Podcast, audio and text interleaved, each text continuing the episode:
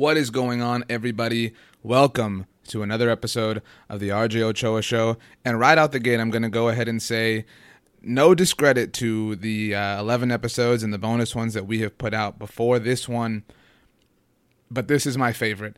Um, if you know me to any degree, you know that I love more than I love the Dallas Cowboys, which is an insane amount. You know that I love NFL history and uh, and everything that comes along with it. I've I've studied it a great degree. I have countless DVDs and VHS tapes and articles and clippings and and books and different resources um, that I've used to to understand the great game of football and where it's come from and and its history and its origins and um, and it's for that reason that today is, is my favorite episode because later in the episode I, am going to be joined by Paul Camarata, uh, one of the senior producers for NFL Films, and NFL Films is uh, is the keeper of the flame um, when it comes to the the history of professional football, and, and, the true keeper of that flame is Steve Sabol.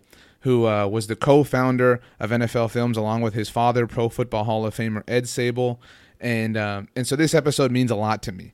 Uh, j- just wanted to get that out there right away. But before we get into all that, we need to um, you know talk about what's going on in the NFL. The NFL draft happened last weekend, and uh, you know we talked about that in in the last episode, and uh, and all the picks that went down. The more I think about it, the more I digest. I'm really a big fan of the the Jacksonville Jaguars draft, and it's funny because this episode is is all about NFL history, and the Jacksonville Jaguars are only a team that that has existed since 1995, so they're not necessarily rich in NFL history. But I really believe that the Jaguars are building something, and they're going to be a contender uh, in the next few seasons. So I'm really excited to see what they do. They'll be a really hot team that people pick to go to the playoffs uh, this season during the 2016 campaign. So that's going to be a lot of fun in terms of some housekeeping things, it's been a busy week for me. On uh, on Tuesday, I was on a, a different podcast. Don't worry, I, am still here, but I was on my good friend Marcus Mosher's podcast, the Footballogy podcast, which you should absolutely check out. You can follow Marcus on Twitter at Marcus underscore Mosier. Uh, if you want to uh, get his info, just tweet at me and I'll I'll get you hooked up with him. And Marcus and I had a really good chat. Um, you know, he always asks people when he starts his episodes how they sort of begin loving football and, and writing about football or podcasting about football in this case. And so uh, it really worked out well that, that I got to tell that story there. And uh, that we're talking about NFL history here today with Paul Camarata. So go check that out. Check out everything Marcus does. Uh, I'm a big fan of his work and a big fan of footballogy and everything they have going on over there. On Wednesday, I was on WMSC radio with my fellow Inside the Star staff writer Sean Martin. And WMSC is a great collegiate radio station that more people need to be listening to. It was the season finale for Sean and his uh, his Montclair buddies as they get ready to wrap up their semester.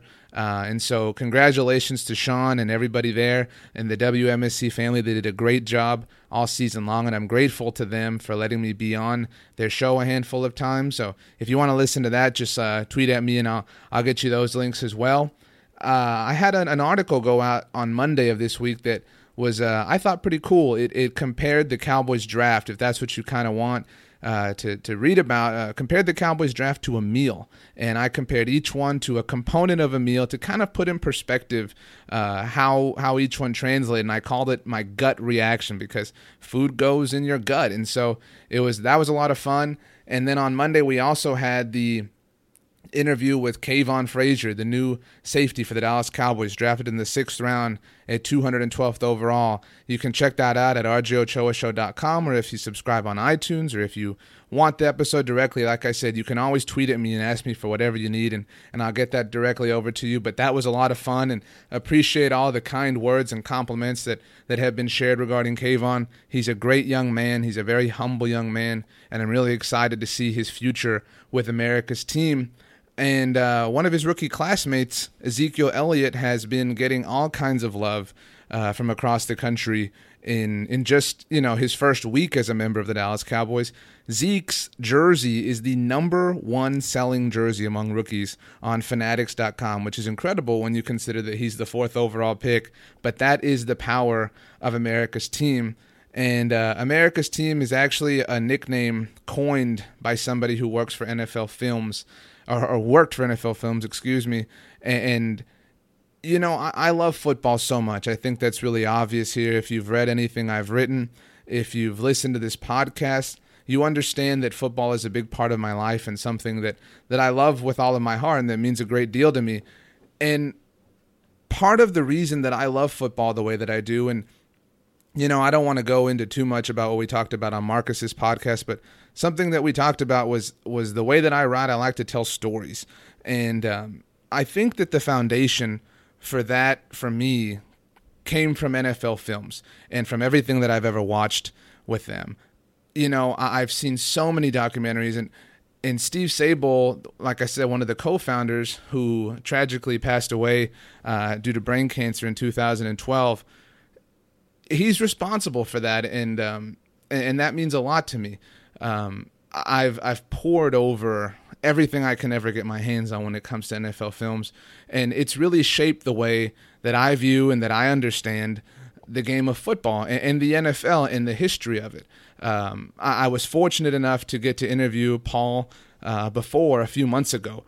The uh, th- there was a new series called The Timeline that, that he worked on, and the Timeline was a series that uh, did a few episodes about different moments in NFL history along a timeline, if you will.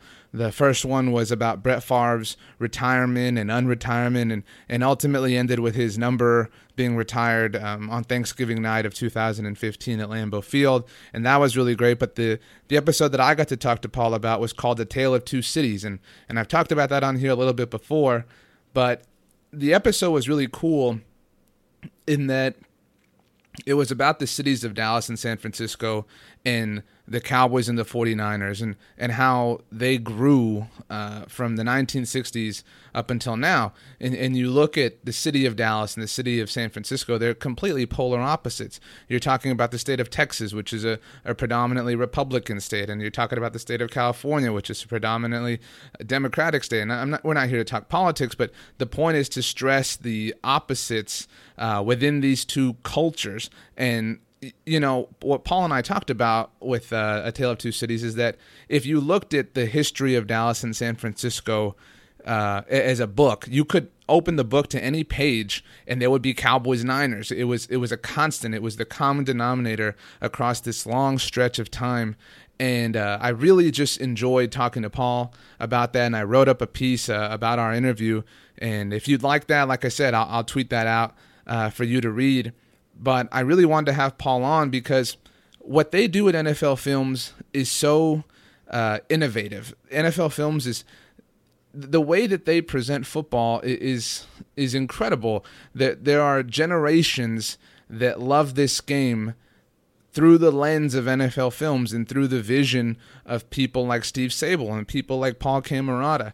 Uh, you know, there are different documentaries that I love for different reasons. There's a football life. I love the episodes about Roger Staubach and Bill Belichick and, and Lyle Alzado. That's one of my all time favorite episodes. I love America's Game and the series that is. If you're unfamiliar with that, it, it chronicles each Super Bowl champion. And the 2006 Colts is one of my favorite episodes with Peyton Manning. The 2010 Packers, the 72 Dolphins. I mean, these are all these these incredible things and and these incredible moments in the history of our game that I love and that I know and that I interpret because of the way that, that I've seen them, that I've grown up with them through NFL films. And so this whole thing means a lot to me.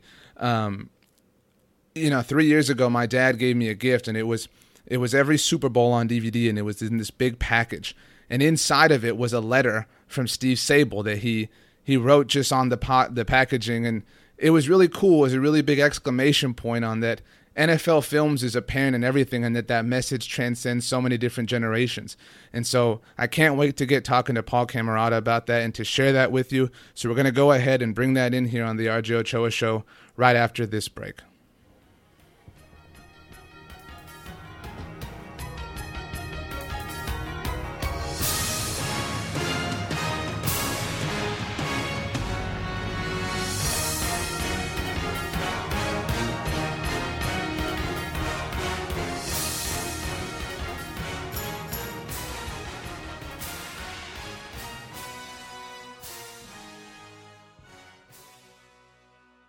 Hey Cowboys Nation, are you looking for a great place with 100% Dallas Cowboys content? Look no further than InsideTheStar.com.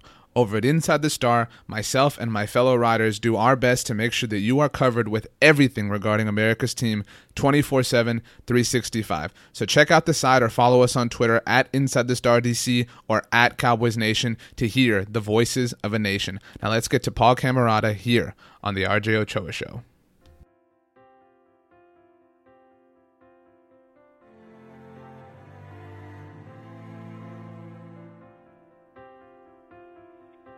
Welcome to the RJ Ochoa Show. Uh, a good friend of mine, uh, uh, the senior producer for NFL Films, whose work you have undoubtedly seen on NFL Films' Hard Knocks, on Football Life, uh, many, just countless other projects. Most recently, in the way I came to know him, uh, their production of the series The Timeline. Uh, NFL Films senior producer Paul Camarata. Paul, welcome to the show. Thank you so much. RJ, thank you. It's great to be here. Uh, you know, you and I spoke a few months ago when I wrote something up uh, for InsideTheStar.com that was about the timeline episode, A Tale of Two Cities, which is just one of the best things I've ever seen. I think anybody who's a, a Cowboys or 49ers or, or just football fan would enjoy it. I know you and I talked extensively about it, and uh, you are just uh, an encyclopedia when it comes to NFL history, which is something I'm very passionate about. So just really pleased that you could come on and take the time to join it. How's it going for you today? Oh, it's going real well. It's uh it's a good time of year here. It's an exciting time. It's spring. Uh, the draft is coming up, so obviously a big tentpole event on the NFL calendar, which has a, a good deal of people energized and, and really dialed into that particular event and um, and shooting and telling stories for that. But also, it's a time of year where we're we're kind of full go on getting ready and and uh, pushing forward to be producing the shows that you'll be seeing coming up um, in the fall and winter. So uh, it's a good, fun, busy time this time of year.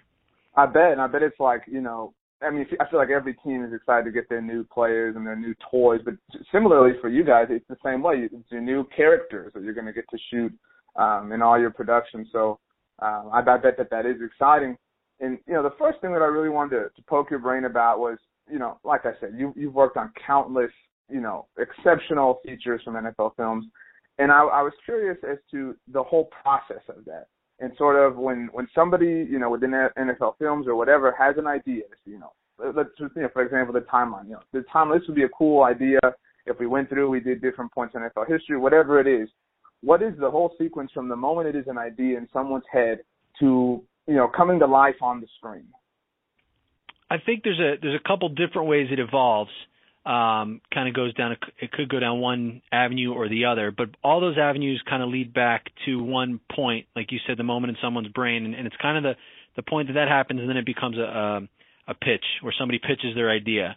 Mm-hmm. Uh, and I think the the pitch can be a response. And when I say different avenues, here's what I mean. It could be a response to kind of a request, right? There might be a kind of a call to action. Hey, we have this new series. Hey, we have this new uh, whether it's a biography series like Football Life or timeline. Um, it's it's not biographies; it's more moments in time. Um, hey, we're doing a series, and we, all we know about it is they're short features. They're only five minutes, right? The criteria can be different um, mm-hmm. from one kind of call to action to another. Uh, there's that where the, the the challenge goes out to sort of brainstorm an idea to fit into a template. Uh, but I also think the the other way that the ideas come are when they're not solicited and they sort of percolate from the ground up, from the grassroots in a in a producer's head or even not even a producer. That's one of the beautiful things about our building is that um the ideas kind of come from everywhere. You know, it mm-hmm. might be mm-hmm. a sound guy out in the field and every week when he goes to to shoot a game on Sunday and capture sound, he hears a particular character, a particular player or coach um give the same sort of pep talk or an interesting pep talk or right. uh he sees a position group on a certain team has has a certain ritual and he might just sort of be kicking it around. Hey, you guys should should uh, heard what, what we saw at the uh, at the Eagle game this weekend, and then the idea kind of percolates up that way, and then it develops uh, in that sense. Um, wouldn't it be cool if we did this story? And when it comes from that direction, I think what what often happens is then it kind of gets fit into the formula or the template where it best fits. So hey, that's really cool. That would be a great uh, full hour. We could flesh it into a full hour. That'd be a great timeline episode. Or you know what, it's a really great idea. We think it, it'd be good at about a half an hour or six minutes, whatever it is. Mm-hmm. Uh, the idea comes from sort of someone's imagination and gets fit into a a uh, a format that already exists, um, just based purely at that point on the, the, sort of the purity of someone's interest and um, what caught their attention. Uh, and those are those are sort of the unsolicited pitches that that get dreamt into bigger ideas.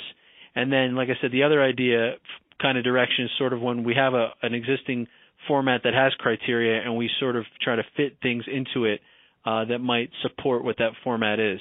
Um, and I think, like I said, the the boundarylessness, the no, the lack of boundaries um, in our um, workflow here at NFL Films is what's really inspiring because you, you you know that the ideas can come from from the top down or from the bottom up. Um, and it might be someone who's a showrunner who doesn't even know what the what the um, the show is, but they say to the people who work for them, hey, here, this is really cool. Like as a fan, I think this is an interesting story. You know, what can we do with this? And the idea mm-hmm. exchange goes back and forth. So I think here it all starts with that, that idea exchange um, that gets the whole pitch process going into figuring out what is a good idea and uh, to what level we think it can rise. No, I mean that that makes complete and total sense just from watching the productions you guys put together. Uh, you know, I love what you said about how it, you know, just as an outsider, it, it really seems like NFL Films is just this incredible family um, that, that it's like to be a part of. And, and like you said, that, that someone just, you know, almost a breeze of the wind, you know, gives somebody an idea and runs it up, and it, it before you know it, it becomes a football life or, or whatever it is. Um, so I think that's really interesting. How much thought goes into it without it being calculated by. You know what I mean? Like mm-hmm, it, yep. there's there's this total, you know, uh, almost unconscious effort in that you're always looking for something, always looking to be inspired by something, and and you know, like you said, thinking is it a six minute feature, is it a thirty minute feature, is it a series? I mean, that's that's incredible. Um, as you know, the, one of the senior producers, what's your favorite part in in the process? You know, when when you guys are working on on a project, what's the part that you look forward to the most? Is it is it the shooting or is it the the editing? You know, I mean, what is you know Paul Camarata's personal favorite uh, portion? I uh gosh, I like so I like all of them. um I really like to to write my script, but even even that in that sense, the script writing sometimes starts from the pitch process. You know, mm-hmm. writing your treatment, sometimes you'll write a line in your treatment that ends up being in your final script, you know, if you're lucky. Um mm-hmm. but following sort of the formation of the idea from um from the beginning all the way through to the end, like that the whole process is is is I think what I'm most what I like the most, you know, because it just totally engages you from beginning to end. And I think the as the idea evolves, uh, the other part of the process that we sort of haven't talked about, but it's just as important as the idea evolves or evolves, excuse me. I think the team starts to grow. Like you get more people in the room on the idea based on their particular areas of expertise. So like I said, you might have an idea that, that comes from a producer, but then they tap into a sound man's expertise to figure out, well, how can we capture the elements we need? How can we record out in the field what's really going to help us tell the story? You know, mm-hmm. you bring a cameraman in and say, how can we get the images? Here's what I'm picturing in my head, but you know, what do you see? And when I when I explain the idea to you, what do you envision? And that's great. How can we get that? Um, so I think while while the idea exchange is is boundaryless, I think that also follows through to the next stage of development. Um, in that sort of that pre-production where you you try to make it all a little more tangible and kind of putting it down on paper. Here's what we want to capture and here's how we're going to go about doing it. Um, I mean, really it goes through edit, it goes through post, all of that. That that sort of team mentality infiltrates everything we do because everyone's got their own niche that they're they're expert in, and then when they all sort of get combined and braided together, that's what um, creates what you see up on the screen. Um, so I, th- uh, yeah, I think the evolution of it. You know, I mean, it's I don't mean to dodge your question, but the evolution of the process and the, the continuing volleying of the idea back and forth till it gets more and more fully formed um, is what's the most fun. No, I mean I don't think you dodged the question at all, Paul. I mean the the fact that you are consumed by the entire process is is the mentality and the attitude and disposition of NFL films, and that that's why you know for me like you know I thought about it when you were answering.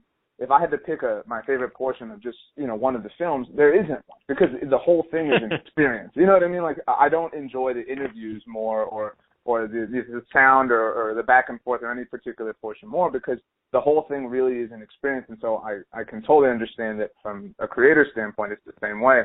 Um, oh, th- thank you for saying that. No, it's that's. I mean, it's the highest compliment. I mean, eh, the, the other neat thing about us is just to kind of put a bow on it. We're so fortunate that we have all those people under one roof. So, like I said, the process might extend into your post production, it might extend mm-hmm. into your edit, but the the process that you're going to execute in your mix, which is at the very end of your your um, production schedule, is something that you can have a conversation about before you ever go out in the field to shoot or capture one thing, right? Mm-hmm. You can go talk to the mixer beforehand and go, hey, we're gonna we're gonna shoot these street musicians in this way, and here's how we want it to sound, and he knows it as he as the guy who's going to ha- handle it at the very end of the um of the workflow, he might be able to weigh in and go, love it. You know, here's how here's here's some ideas about how you should capture that if you want it to sound that way when it you know airs on television. And I mean, it's such a incredible opportunity to have that um that fluidity, you know, to go down the hall and, and talk to those people and get their insight all along the process. So you're never, you're sort of never in a silo creatively. You're always able to tap into that and um, kind of keep the juices flowing so that the final thing can be as close to what you imagine to be uh, as possible. Wow, I mean the the collaboration behind you know because you're saying this this could be a six minute video. The, the collaboration behind that is just it's astounding. I mean, just how much work and, and like I said, non-calculated, calculated effort goes into it. um, but so you know, we you know, we and I talked about the Tale of Two Cities, which was really great, and you know, great idea, the the duelingness uh, between the city of Dallas and San Francisco, rising with the Cowboys and 49ers. But if, if I had to be completely honest with you, my favorite episode of the Timeline series was the one on the merger um, the merger is is without a doubt the you know the most important moment I'd say in NFL history, and you know you had to cover uh, when doing this episode, you guys had to cover an enormous amount of time. Obviously, I mean the the series is the timeline, so there's no pun intended. But you know, uh, in, in watching it, you really made like Pete Rozelle come to life. You you you made you know all these these people who who are gone come to life and in telling that story, I mean, what what was that specific project like for you guys in terms of was it daunting to to tell the story of how the NFL came to be and and I know there was some symmetry in that we you know we celebrated Super Bowl 50 last year. Uh, I mean, it, it, it felt important. I, I guess is the best way to say it. And when, after watching it, it, I felt I didn't just feel satisfied. I felt you know I felt grateful to to be a fan of the NFL mm-hmm. and, and to enjoy it. Um, so can you kind of just talk about that project a little bit? Um, sure, I'd love to. No, I, I appreciate the the kind words. I think the best uh, explanation for how it unfolded is kind of getting back to this notion of the people, right? So we had this mm-hmm. challenge, and and throwing really incredibly talented, hardworking people at it is is probably the best way to solve any kind of challenge like that. And in this case, from the producer side of it, we had uh we had a senior producer named Dave Plaut and another one named Joe Zuko, and we gave them that very challenge. Hey guys, here's this massive story that we want to tell. Um, it's tied into a very topical event in terms of Super Bowl 50. Uh, it's been told to a certain extent before and and been documented throughout history how it's unfolded going back to the very beginning. But we wanted to have a modern feel and mm-hmm. and demonstrate the modern consequence of it, um, but also um, also be true to the the historic weight and gravity of of what the event was and how it unfolded. You know, figure it out basically and and yeah. that's your challenge as as as the storytellers of this hour and those guys joe and dave kind of put their heads together and came up with what we thought was a really effective uh vehicle to tap into the like i said the historical weight of the events and the characters the rozelles the al davises but also give it a um a spin that would that would resonate in 2015 mm-hmm. so uh by tapping into modern characters like Jerry Jones and Robert Kraft, for instance, um, guys who weren't part of the merger process as it unfolded in the mid 60s, but whose lives were ultimately changed by it and who ultimately followed the examples uh, that came out of the merger to continue to shape the league today. Uh, Dave and Joe were able to see an example like Kraft and Jones and say, here's two guys that we can use to kind of tie history together mm. and show to a modern audience why this you know, quote unquote old event still is a very new and relevant and important thing to keep in mind and to consider and to learn from. Um, so I think they, they they were able to do that both in the uh, crafting of the story, um, the structure of the, of the, content they wanted to follow, but also visually. Uh, you know, of course, there are historical visual elements to use, but um, Dave and Joe came up with the visual motif of um, illustrating the story points and the moments from the merger through images and footage that they were able to kind of capture and Mhm. project uh, into the um, into the, the kind of halls of NFL history museum that they created uh, that you see in the film. So Mhm. rather than just have uh, all the the still images um, kind of appear full frame, which they did use that that motif, they also put those images into a museum space to demonstrate and underscore the importance of kind of preserving and um, and studying them through a modern lens to continue to learn from them. So we, we were we were really blown away. I mean, th- those guys did an awesome job at um, taking all the the necessary uh, sort of backdrop elements of the merger story, but updating them and presenting them in a way that made them feel fresh and again made them feel resonant um, and relevant in 20, uh, 2015 and beyond. Which I mean, you know, the merger story I think will always be a critical part of understanding NFL history. No, I mean, I, totally agree, and, you're right that there are so many different different elements to the film that that make it so impactful. Because you know, I obviously love all NFL films work, and you know, I love, for example, the the way that the America's Game series is presented, and I love the the little you know interviews, you know, interspliced with the footage of that season, and and you know the the timeline episode about the merger had that feel, but it did also have the interviews like you're talking with with Mr. Kraft and Mr. Jones, and, it added, like you said, it added a fresh spin to an old story. Even though I'd I'd known the story of the merger and read about it and, and tons and, and seen some of the footage in the film, it all felt fresh and it all it all felt it, it felt just as important today as it was in you know 1966. I mean, you know, it, it felt uh, it, it felt defining. You know, even though it's, it's so old, and uh, so I think that you know that specific project. I mean, obviously all of them are fantastic, but that one just really blew me away and sort of encompasses all the hard work that you know you guys put in together uh, because it, it covered you know what is the umbrella of of uh, the Super Bowl history in, in terms of the merger, and so I just you know really wanted to say that that one was was fantastic. You guys, the whole timeline series really was great. Um, the Brett Favre episode as well. But I mean, kudos to you guys. Seriously, I, I can't give you enough praise. I appreciate it. Well, again, thanks thanks for the kind words. It's really a it's a credit to the to the collaboration as much as any one element. If you had to point to any one element, if you had to boil it into one word, uh, to me that that's what it is. I think that's um, that's what's able to yield uh, the the shows that that um, you know inspire such nice comments as as yours. So again, we appreciate it very much.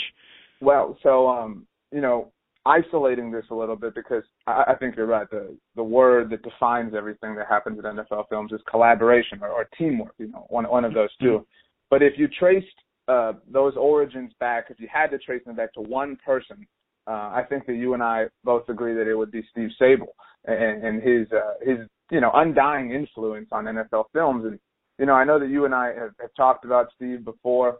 Um, you know, and, and you've referred to to NFL films and, and the NFL films family and its members as Sabol's Army, um, and and that, that really, you know, uh, you know, it, it was a an emotional thing for me because you know I, I never met Steve Sabol, but it's it's because of him that I love football the way I do. It's because of him that so many people love football the way they do and they experience it the way that they do. Um, and I know that you know his his office, for example, is untouched you know, within your building, which I think is is a is a beautiful tribute to him. Um, but, but in terms of NFL films, and, and as one of the the members, one of the leaders of Sabol's Army, what is his his lasting influence to you? You know, in 2016, because I think that that his vision um, is is un, undoubtedly responsible for the way that we consume football, uh, not just in NFL films productions in terms of documentaries, but but as far as the game itself on Sundays. And um, I think that his you know his influence has rippled into other sports. I mean, so can you kind of talk about uh, the influence of Mr. Sabol on, on NFL films and and his continuing legacy? Oh, certainly, It'd be a that'd be a pleasure. Uh, it's a privilege to to talk about it because it's obviously a tremendous privilege and pleasure to have uh, known Steve and worked with him, um, and been influenced by him um, from the from the very beginning of of when I first started here. I think the first concrete thing that Steve gave us um, is our library. Uh, Steve's interest and mission to go out and document NFL history uh, for 50 years provided us this incredibly vast, endless, it really, I mean, endless, it, it really is endless, uh, uh, an endless resource in the library, the film vault, uh, game action, of interviews, of off the field material that every day when we come to work, we start with this um, standing on this pedestal that he created of all the material we have to uh, tell stories with, and and whether it's finding material that we've never used before, that we've never seen before, and presenting it, you know, shedding light on it, uh, whether it's finding stuff that um, we've used lots of times and finding a new way to to present it, um, or whether it's taking something that he um, trying to think if there's another example I'm leaving out. I mean, there's so many ways that we use the library every day. mm-hmm. It just it just goes on forever. Um, so I think that's a, that's the first thing he gave us, um, mm-hmm. and it's the, the gift that keeps on giving. Uh, I think the second thing is the example of how that raw material was used, um, both the successful with um, the films that are so iconic that we, we go back to them when we study them, but also what Steve would call spectacular failures. Um, and just the concept of that. It was a phrase he would use, and I think that having those two things exist and having you know memories of how he talked about them became and, and continues to be an inspiration for us as uh, something we can look to and say, here's a film or a style or a motif or a a, uh, a way things that uh, were done in this particular project that worked really well. You know, we, we would be hard pressed to come up with a better way than this for this new project we have. But the other thing is here's stuff that Steve did that he laughed at later and said, "Yeah, this really didn't work very well, but we're glad we did it because we learned X, Y, or Z." So the notion to have the courage to to create what he would call a spectacular failure, to sort of shoot for the moon, um, and maybe it would work out great, you know, in the totality of the final film, or maybe the final film would be sort of, you know, uh, uh, laugh worthy, but it would it would give you an idea for something else. Or in the mm-hmm. process of doing that, you would learn um, a new way to shoot the camera uh, to do an interview that then would become the inspiration for something else. Sort of having that creative leeway um, to try whatever inspired you and either make something great from it or feel free to know that if it fell a little flat, that was okay too because that's how you were going to end up, you know, coming up with something great ultimately. Mm-hmm. Um, so th- that's the second thing I think he, he gave us. Um, and the third thing, I mean, kind of boils all that both those things together. Just just uh, the inspiration that he gave us to be looking for and be moved by stories, um, mm-hmm. and, to be looking under basically every blade of grass on the football field for a story. You know, on the sideline, in the locker room, on the commute to the game, um, during halftime. There's there's there's not a moment in the game I think that Steve didn't believe there there might be a story to be found, uh, waiting to be found and, and uncovered and, and developed and told.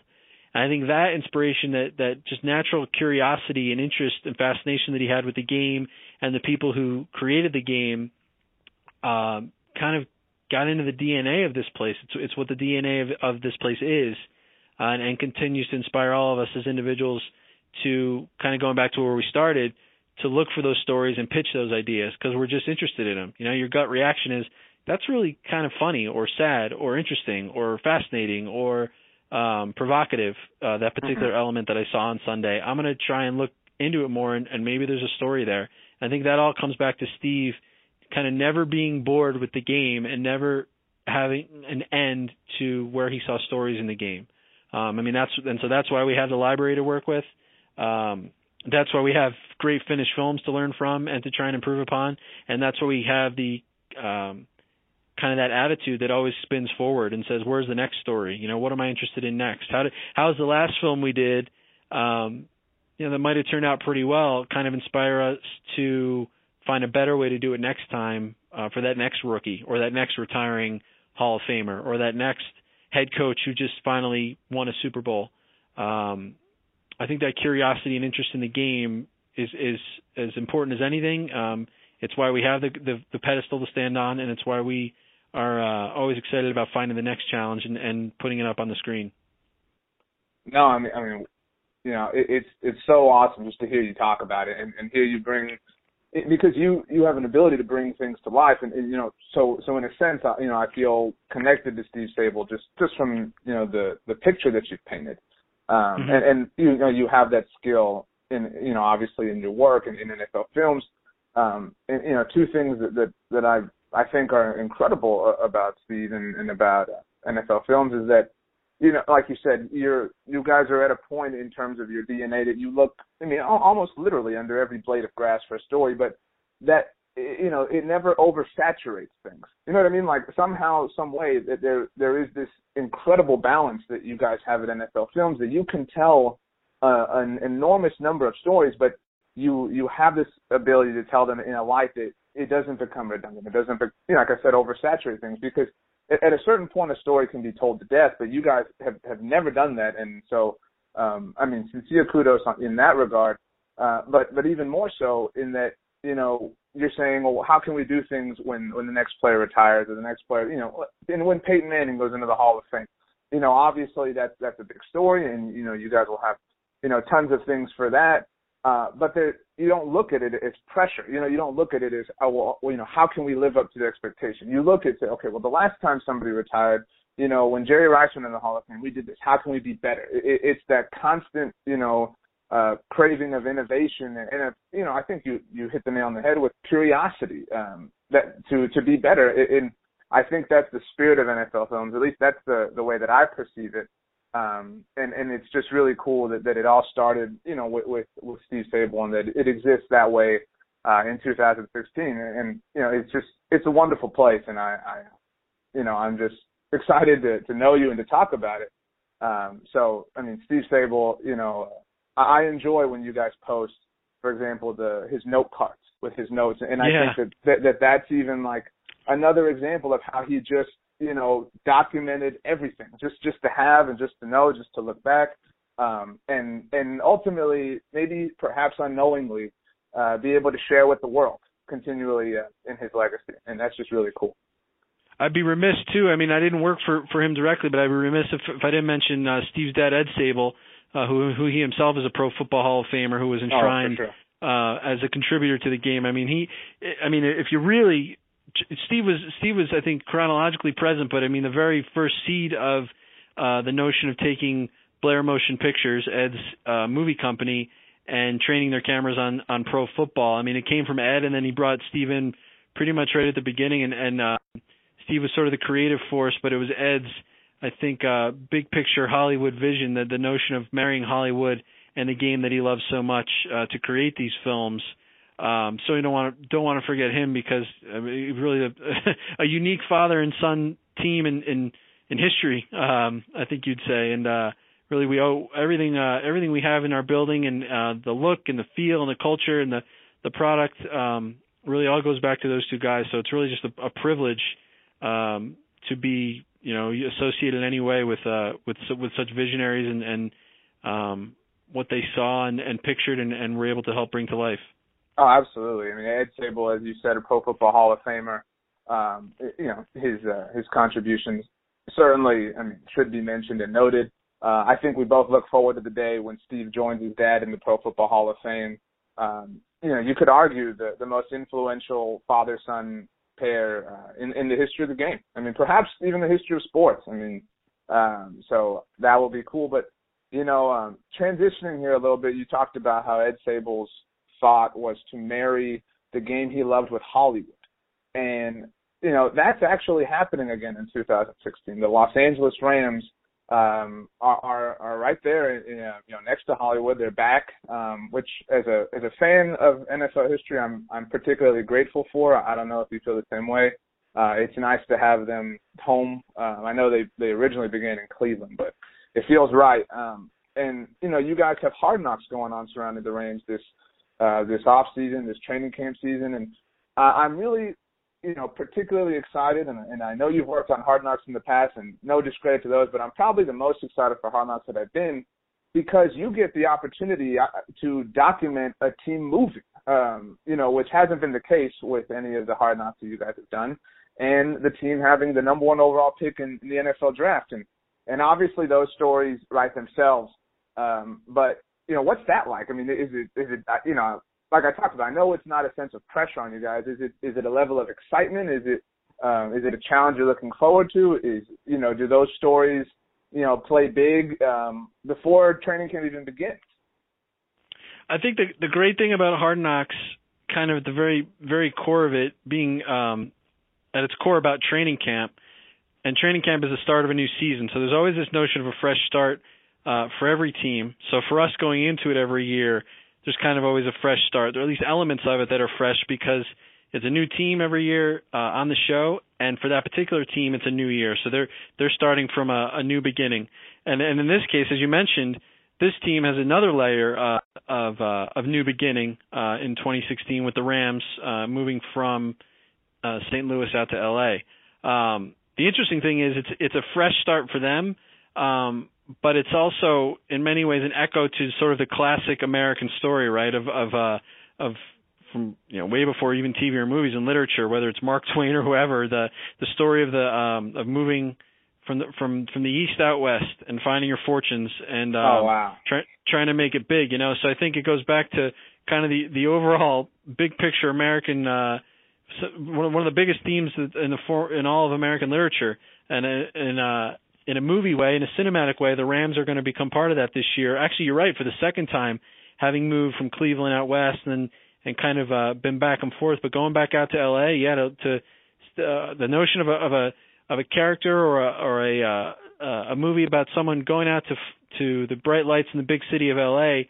I think is uh, kind of um, going to be an underlying theme, right, from for the Rams this year. And then boil into that, as you mentioned, there's the the notion of the number one draft pick. Um, again, the notion of every team in Hard Knocks starting fresh and trying to trying to build itself into a championship caliber team. Um, the notion of the all the players individually, whether they're veterans or uh, rookies, just trying to make the team, whether they be draft picks or un, un, undrafted free agents. All those all those annual dramas will play out, but under the uh, backdrop this year of this sort of um, go west, young man, you know, Horatio Alger story. Um, so we're really we're excited. You know, it gives us, like you said, a new opportunity, a new layer to explore um, in what a training camp is going to be all about, um, and we're looking forward to it. Wow, I mean, this right right there, I feel like I already watched episode one. I mean, I would have, you know, I would I would have never connected the the theme, like you said. I mean, it, it's it's incredible that that you guys can do that. I mean, uh, and I, I'm excited. I mean, I'm, I'm very excited uh, for it. Um, you know, and, and really interested because I mean, you're right. Obviously, at the core of it, it is hard knocks surrounding training camp. Uh, so I'm interested. I'm interested to see how how much you guys devote to uh, to the move, and um, and more than anything, I, I'm excited that it, the move can be documented because you know it would be interesting to see what it was like when when the Cleveland Rams moved to Los Angeles. I, I'd just I'd be curious to see that, just to to see what it was like, what the emotions were behind the players and and the families, and because now people forget they act like oh well it's just the Rams moving. This there's uh, hundreds of people here whose lives were were affected by this, and um, so I'm, I'm very excited to see you guys tell that story this summer. Um, the other story that I'm excited about is uh, this this new series, All or Nothing, a season with the Arizona Cardinals. Uh, and you know the the Cardinals are are one of the the more interesting teams these days in the NFL. Bruce Arians is obviously one of the the more colorful, I'd say, head coaches. He he has a style that it's very unique. Um, you know, what's what's going on with that? What went into that, and can you kind of give us a little bit of a preview?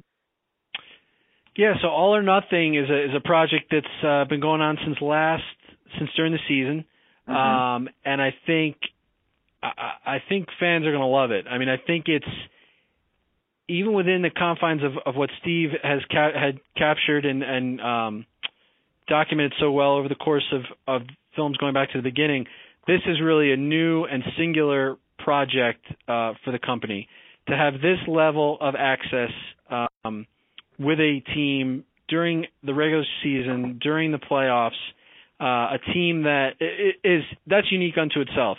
Uh, the notion that that team was um, such a dominant team all year, uh, led by such a uh, successful and charismatic uh, leader as Bruce Arians and advanced as far as they did. They were on the, the doorstep of the Super Bowl.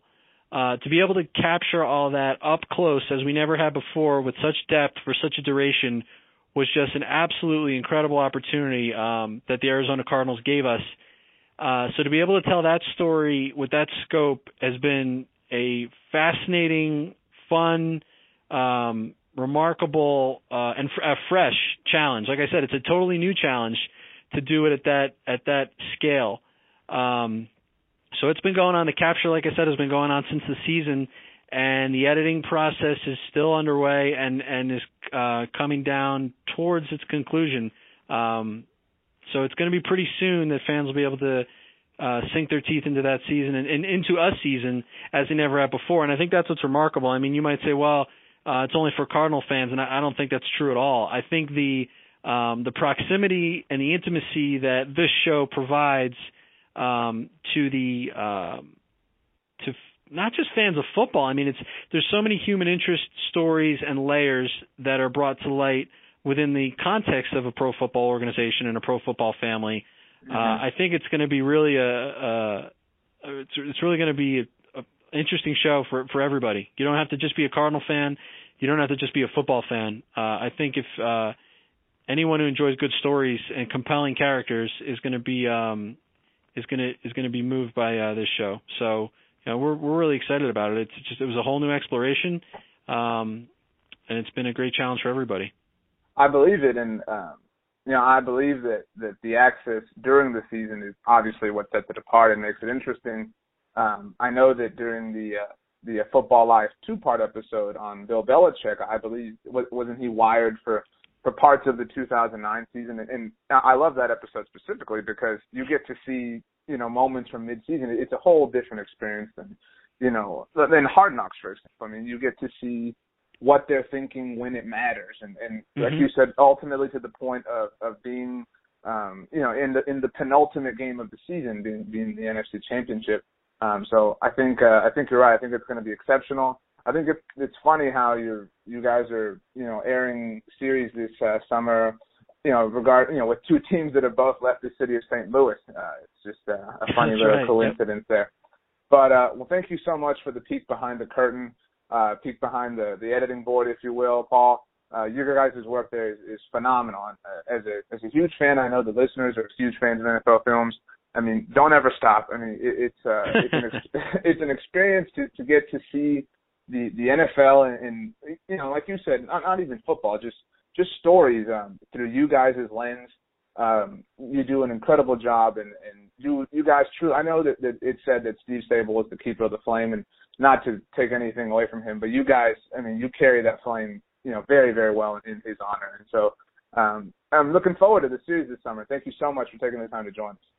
Oh, RJ, it's been a pleasure, and I thank you again for your kind words and, and for your support of our shows. And uh, uh, it's been a real pleasure. So um, thanks again for having me.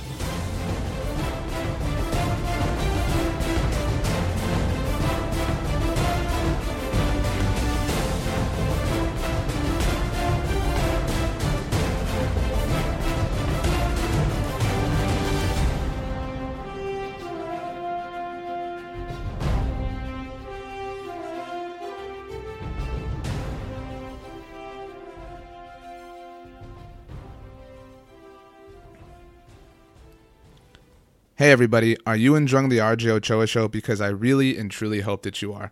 If there's something that you think that I can do better or something that you're not getting that you want to, please reach out and let me know. You can email me, rj at rjochoashow.com, or you can tweet to me, at rjochoa.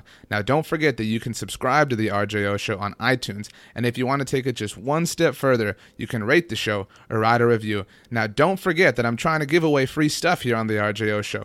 Every week after the episode, I tweet out a trivia question based on something that happened in that episode. If you're the first person to answer correctly, I get you a prize. Pretty awesome, right? Now, don't forget to subscribe on iTunes, tell a friend. Now, let's get back to the RJO show.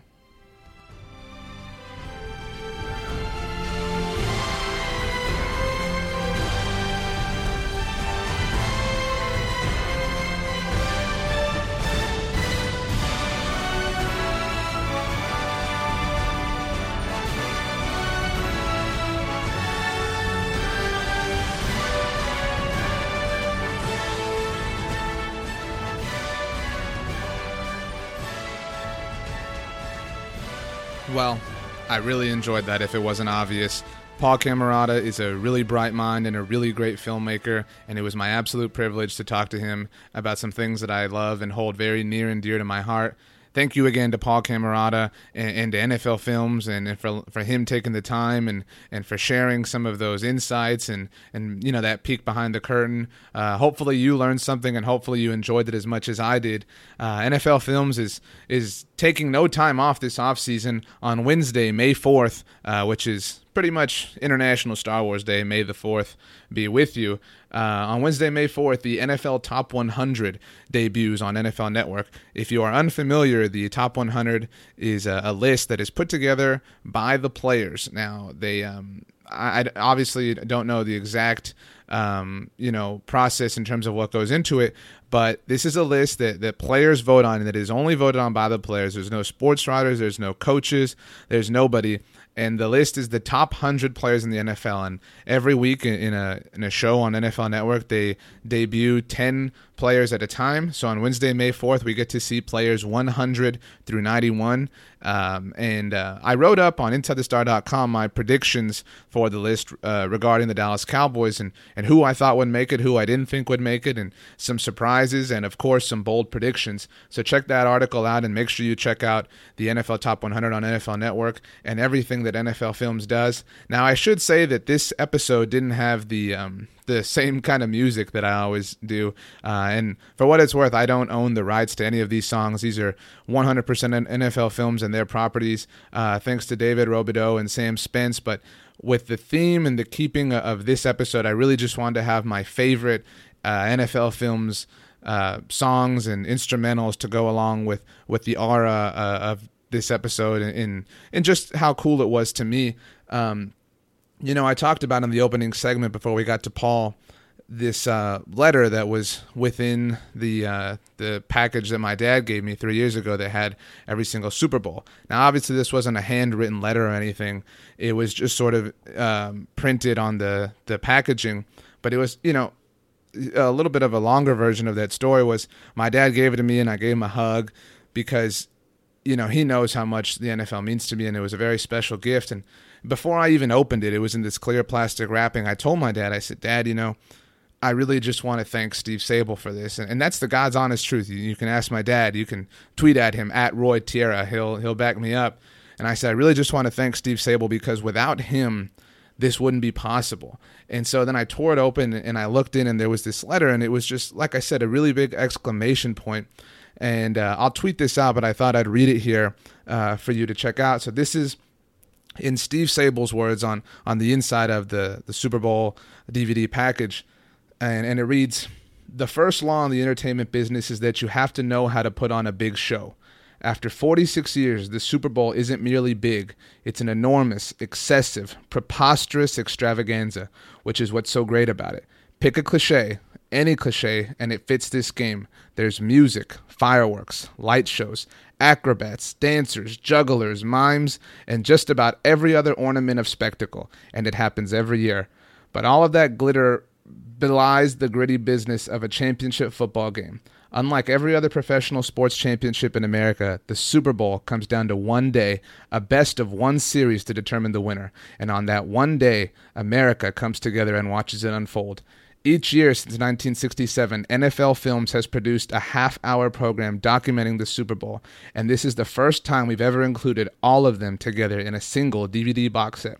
We've also included our year in review shows that deliver the best sights, sounds, and stories from each season. Not only do these films showcase some of the great coaches, great teams, and great games in NFL history, they serve as a time capsule of each year. You can see the length of Don Shula's sideburns and know it's 1972, or hear the funky beats we used and know it's music from the 80s. This box set includes the very best material we've collected in the nearly 50 years of our history at NFL Films. Every great shot, every great soundbite, every thrilling moment of the Super Bowl era is here, and watching each film today brings me right back to where I was for that game in that season throughout the living history of the National Football League. Enjoy, Steve Sabol. And, um, you know, if it wasn't obvious, Steve Sabol means a lot to me. And, um, I know that I normally close each episode with a fun song by Cool and the Gang called Celebrate, but um, one of my favorite David Robidoux songs is uh, is actually called Steve Sabol, a hero remembered, and um, and I really just wanted to walk out with that because it felt appropriate with the theme of this episode. Um, and thank you for listening. Thank you again to Paul Camarata. Um, you can you can check out my stuff on InsideTheStar.com as you you already know who sponsors this show at Cowboys Nation. You can find me on Twitter at RJ Ochoa. Check me out on the Marcus Mosher Footballogy podcast this week or on WMSC Radio. And next week, actually, I'll be a guest on the Inside the Pylon podcast. So uh, things just happening at a really fast rate for me uh, and just trying to embrace it and roll with it all. Um, so last thing I just want to say is a quote from Steve Sabol, who I obviously admire a great deal, and I feel like it summarizes today's episode and uh, and the way that I feel, and hopefully you feel about this uh, this game that we all love. Life is great, football is better. Steve Sabol. We'll see you next week.